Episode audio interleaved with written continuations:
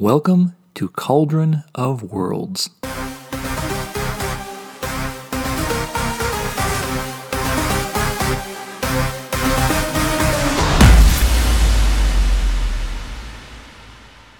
Episode 14 Polytheism. Well, hello and welcome to Cauldron Worlds. I'm Chad Corey, and this is episode 3 in season 2 of the ongoing series here, where we talk about world building and looking at it in particular from a macro to a micro approach.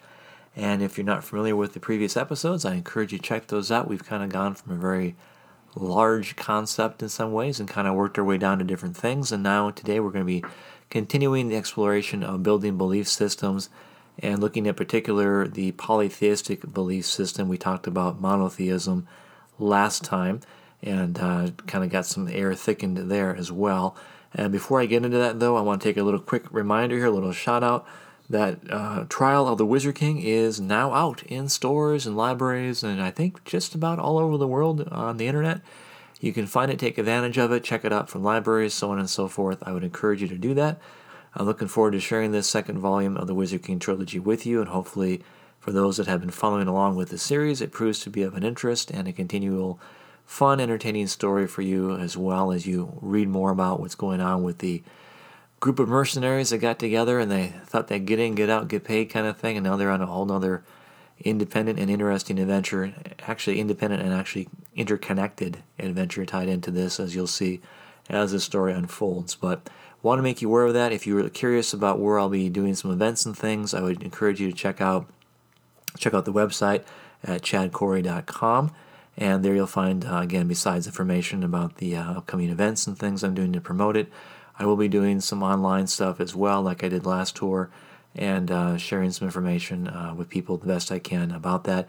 It's not necessarily going to be a very nationwide tour yet. Uh, unfortunately, it's still it's still within the Minnesota region for the most part. Uh, getting a little bit beyond that, which you can see on the on the website, but it's basically I'm going to try and do the best with what I got, so to speak, and reach as many people as I can with getting uh, interaction with that front. But there will be some things later on I'm looking at doing uh, with the website and social media and stuff to make it available, and maybe have the option of getting people signed copies and things like that too. We're still kind of working out the working out the schematics and the possibilities of all that as we move forward here. So I will definitely keep you informed on that with uh, social media, the newsletter things of that nature. And if you haven't taken advantage of that yet, I would encourage you to do that so you can kind of be updated for things like this, so you can kind of know what's happening on a more more timely basis rather than having to wait once a month for me to share the news with you at that point. I also wanted to say real quick here that Triumph of the Wizard King, the third book in the Wizard King trilogy, is also available for pre order now. And uh, so you can basically buy book one, you can buy book two, they're in stores now.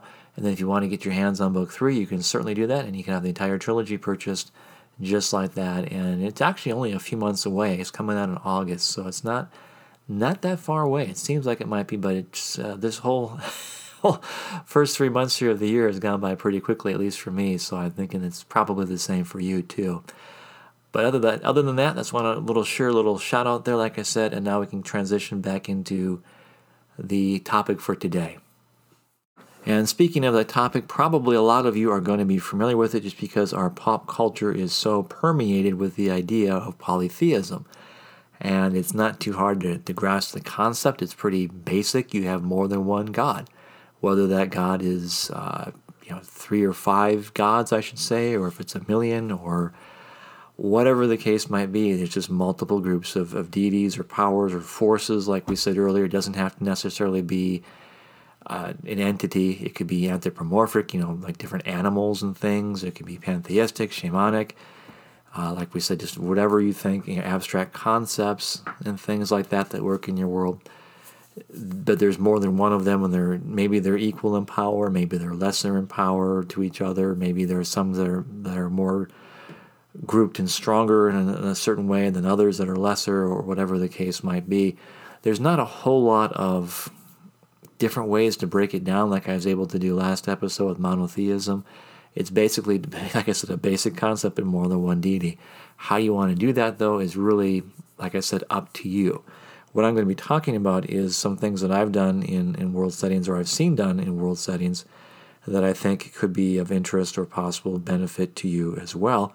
And of course, you have the benefit of keeping these ideas or mixing them around and, and seeing what works well for your particular world study. Now, we touched base on the last episode a little bit about having what was called uh, monotheism in principle, polytheism in practice, in that you could have multiple deities and people could have the idea of, of having a monotheistic commitment to one of those deities in particular. And that's what you maybe could explore for this concept for polytheism as well.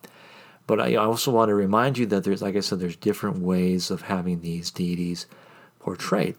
And the weird thing is, you could have another concept there from monotheism kind of pulled over to this concept of polytheism is that you could have multiple avatars or guises or forms of these multiple deities. You could end up having just, you know, a whole plethora of, of deities, but not all of them are necessarily individual deities in the sense that they're, they're aspects or emanations or incarnations, what have you, of another deity, but there's still more than one deity, if that makes sense. So it's kind of a multiplying multiplying factor that you could play around with if you really wanted to get crazy on the polytheistic side. Um, but usually, more often than not, what ends up happening is you usually gravitate towards a a handful or a small group of, of deities in general, specifically for the fantasy type of world settings. Although, like I said, this could work well for science fantasy, science fiction, any combination of things that you're building for your world setting. But in general, the polytheistic mindset is you, you, you don't want to go too crazy because then you end up having a, a, diminished return on all these deities. And they begin to be redundant and they, they actually take away from rather than add to the aspect of your world. Now, that being said, if you want to do that, you're certainly free to do that and no one's going to stop you necessarily. But having done uh, several worlds now in, in the past with multiple deities, I will assure you as we get into more details and stuff in the future about building religions and things and stuff like that, it can become kind of challenging and uh, I don't want to say frustrating, but just yeah, challenging is a good word. Challenging in order to make things unique and interesting and uh, purposeful for your world setting.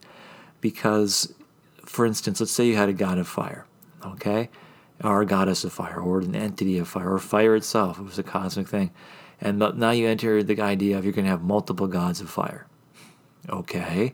So you could do things like, you know, the god of destructive fire, the god of beneficial fire, the god of warm fire, the god, of, you know, you start having different aspects and attributes of fire itself. And you don't really there, there's no distinguishing characteristics necessarily. I, I mean, you, you, could you could add in various components and mix and match things and and make it more interesting. But if it's all you're doing is it's the god of fire and you have multiple gods of fire, it, it like I said, it kind of diminishes the whole idea and takes away from the unique flavor and purpose and attributes of the deity that you're trying to create for that for that concept. So what I would always encourage people to do is, is, is keep it. If you want to go big, okay, that's one thing, but keep it within a realm of, of reason. Um, you can always add more later on once you get the core group developed. But oftentimes, what you'll find is there's only so many aspects that you want to have a deity for in life, or they kind of gravitate towards basic basic things about life and existence, for instance, you know, life and death, war, peace, prosperity, famine, uh, harvest, the elements, the sun, the moon, you know, the cosmic things like that, stars, stuff like that. And then you add in things like family, or you add in health, you add in uh, financial things, relationship things. Those are usually what the these deities consist of. Then you have, you know, maybe it's vocational things. So whatever the big vocation is, of course, maybe if you're doing role playing games, you might want to have a deity of, of a warrior, all the different classes or, or groups in your, your world setting. So maybe a god of thieves or things like that, vocational deities. Um, those, those, those sometimes can work, or those sometimes can be combined. Those attributes can be combined with something else. So, you know, an obvious, easy combination for God of Thieves would be darkness and the moon or something like that. So you, they have a multiple functional purpose. And that would really be the case if you're looking to do uh, more powerful deities that have a more wider reaching uh, familiarity and worship structure than, than the lesser ones. And again, that's going to be based on what you want to accomplish with your world setting. You can do lots of different deities, and you can have them be very specific. You know, this is the goddess of, of childbirth. Okay. But if that's all she does, she's not necessarily going to have a very big following, at least all the time, with everybody in, in that world setting. Not to say you can't do that, but so, you know, the same thing, this is the god of the, the winter harvest. Okay, well, what do you do when there's no winter harvest? You know, what do they have any powers or abilities that extend beyond that? You know, this is the god of of disease that might be a little bit more, you know, greater connection. Or maybe you're either trying to appease the god to stay away from you and not not cause disease, or maybe uh, invoke them to cause disease and maladies on others that you don't like, kind of thing. So, and then of course you could have national deities, and that's something that I haven't seen a lot of in fantasy fiction in general. Although I, I you know, there might it might be there. I mean, there's always new stories and things I don't know, obviously. But in general, it usually tends to be they, they stick with the basic premise, like I said, you know, the elemental, the the relational, the family things, the, the common stuff you find in most mythologies and most aspects of, of human life.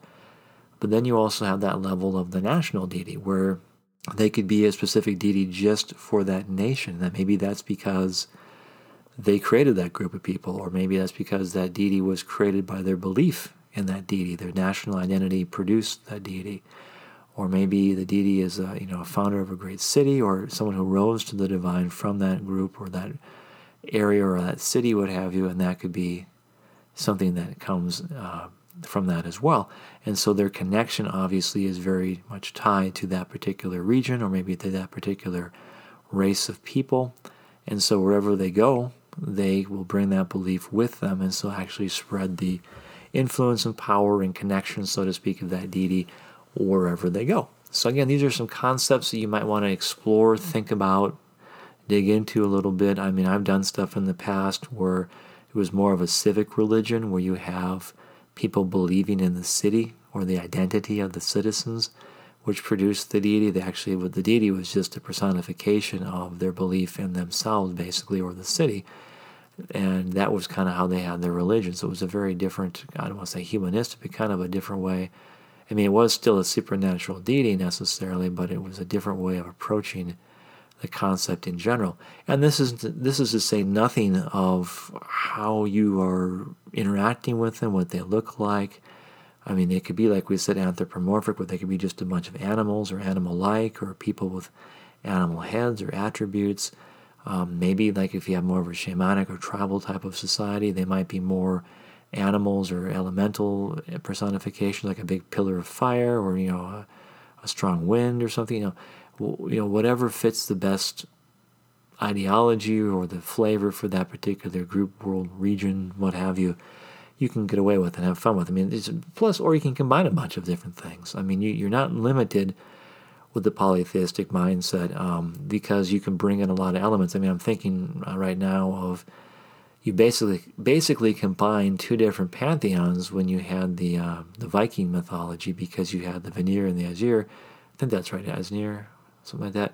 You you bring them in, and basically you had two different groups of deities that they kind of blended together, and and used for their own purposes. You ha- it happened all the time with the ancient uh, religions of uh, like Egypt and Rome and Greece, especially. They would just kind of adopt different different deities and. Uh, some of them they just you know said that's the same deity but just d- different name, which you could do for your world too. Maybe they have Maybe there's different representations. Maybe there are multiple gods of fire that are worshipped on the planet, for example, but they're all the same. In that sense, that would make sense. But they're the ones that they just do, the ones that they break down in their region are just different versions of the same god of fire. But they just call you know call them by a different name and give them a slightly different preference or, or focus for their identity. So that, that could be easy. You know, maybe there's a god of trees, and that would be uh, they're worshipped differently. Maybe one One way it's portrayed as a poplar, one other way it's a maple tree, another one it's an evergreen. You know that kind of thing, where it's it's the same deity, but it's just understood or envisioned or encountered in a different way, a different aspect uh, by some people or some region or some time period. Even it could change throughout time. So again, that's like I said, a nutshell there of what you can do with all these things. Obviously, you have a lot of freedom to mix and match and, and be more flexible with what you do with the world setting and uh, these deities' interaction with it. And one thing we never really talked about with the monotheism thing, which I'll bring up here because I have a little bit of time left, is the divinity of these beings. And also, if, well, this is kind of a unique thing for monotheism, I mean, of polytheism, excuse me, because you could have a whole race of gods and maybe the ones that are well known or that are presented to people are the ones that do the main talking or the main interaction. Maybe they're the ambassadors that are sent for the rest of the race to interact with and connect with the, the, the lesser non divine beings. So I don't know, you could have whole multiple millions of divine beings, maybe a whole race or races of different divine beings or creatures or what have you.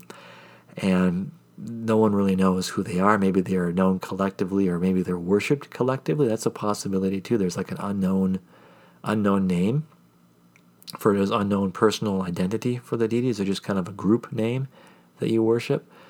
But you could also have a group kind of concept, but also just have ambassadors, like I said, or maybe people that you encounter throughout the history that make themselves known at different points in time from that group and maybe there's others that are from a different group. They could be enemies or allies or a whole lot of combination of different things that I'm sure it could be there in some ways. I just I don't know everything, obviously.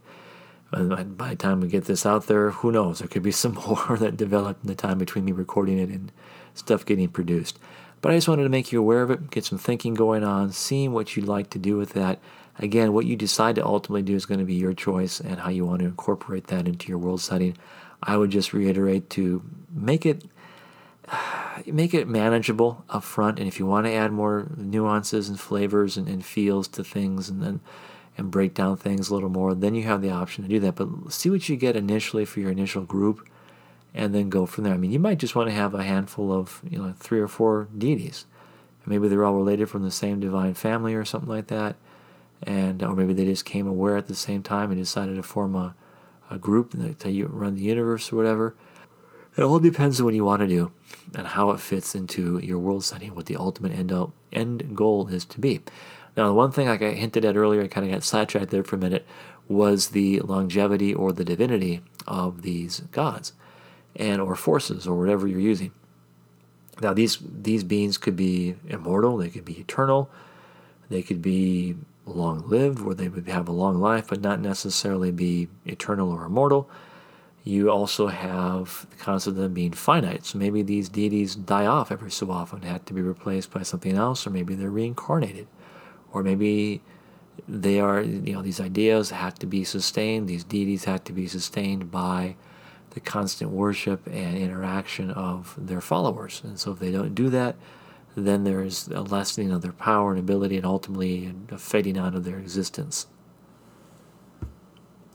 And we could go on and on about all the different various nuances and things that you could do with your world settings, uh, but I'm not going to do that for this particular episode. I think you get the general idea now of what we're talking about and probably have a good idea of what would be beneficial if you're leaning more towards a polytheistic society or culture or whatever you might call it for your belief systems in your world setting. And with that, we'll wrap up this particular episode and look forward to talking to you next month where we begin to talk about the last two aspects of building a belief system. See you then. This podcast is copyright Chad Corey. All rights reserved.